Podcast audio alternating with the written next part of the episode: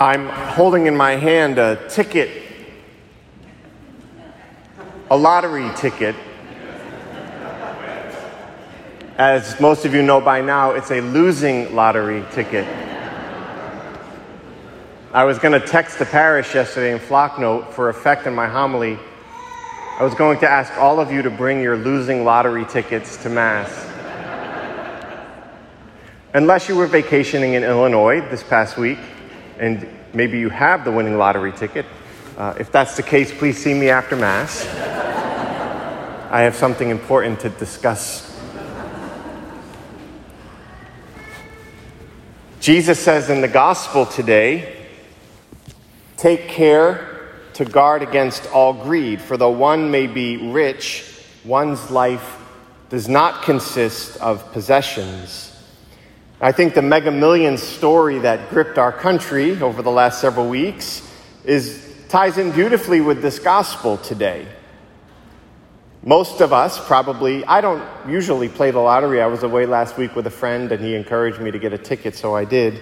Uh, many of you probably bought one yourselves in the hopes that you would hit it big. One restaurant owner of a restaurant chain I read bought 50,000 tickets.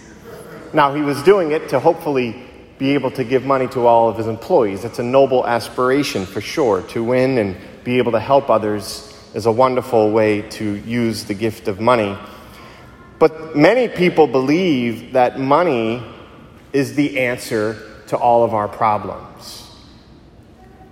Many people believe that money or more possessions is going to bring us that deep fulfillment that we desire that longing in our hearts for fulfillment and happiness. Uh, we believe if we hit the lottery, that's it. That's the way to happiness.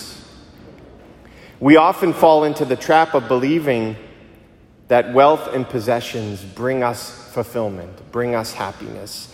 And in focusing on earthly things, we forget one of the most fundamental truths of our lives one of the most fundamental truths is this we are all going to die. We're all going to die. None of us gets out alive. That's why our Lord says in this parable, this man is storing up more things for himself in the parable. And our Lord says, You fool, this night your life will be demanded of you.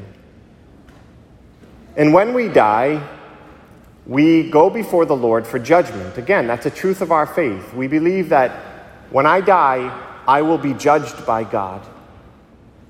And I won't be judged on how much, how much I had, how many possessions I had, how much money I had. Our Lord is very clear in the gospel, Matthew chapter 20, 25, on what, what we will be judged on. We will be judged on how we lived and how we loved how we lived our faith, and how we served. Matthew 25 is very clear. The criteria for judgment Christ lays out. I was hungry and you fed me, naked and you clothed me, in prison you visited me. I was thirsty, you gave me to drink. I was sick and you helped me. The works of mercy. St. Paul, in the second reading, says, Think of what is above, not of what is on earth. And as Christians, as disciples of the Lord, we have to take His word seriously. We have to ponder more and more spiritual realities in our lives. This is why daily prayer is so important. Spending time with our Lord, meditating upon His life, reading Scripture, spending time focusing on spiritual realities and less and less focusing on earthly realities. there's a beautiful story of St. Ignatius of Loyola. St. Ignatius was the founder of the Jesuits. He lived in the 16th century. And he was a very worldly man before his conversion. He was a man who sought wealth and pleasure and military honors. And he was actually injured in battle. His leg was shattered, broken by a cannonball. And St. Ignatius, during his rehab, wanted some books to read. And again, he was looking for novels, worldly things that would please him. And the only books that were available were the lives of the saints and a book on the life of Christ. So St. Ignatius began reading these books, and he found his heart more and more awakened and more and more consoled by the thought of being holy, being a saint. He would start to think to himself, what if I did what St. Francis of Assisi did? What if I did what St. Dominic did? He started thinking, what if I become a saint? What if I dedicate myself to Christ and live a holy life? And what he found is that when he had those thoughts, he had deep peace in his heart, deep consolation. And after those thoughts would leave, he found that he was still peaceful and consoled. And then something struck him.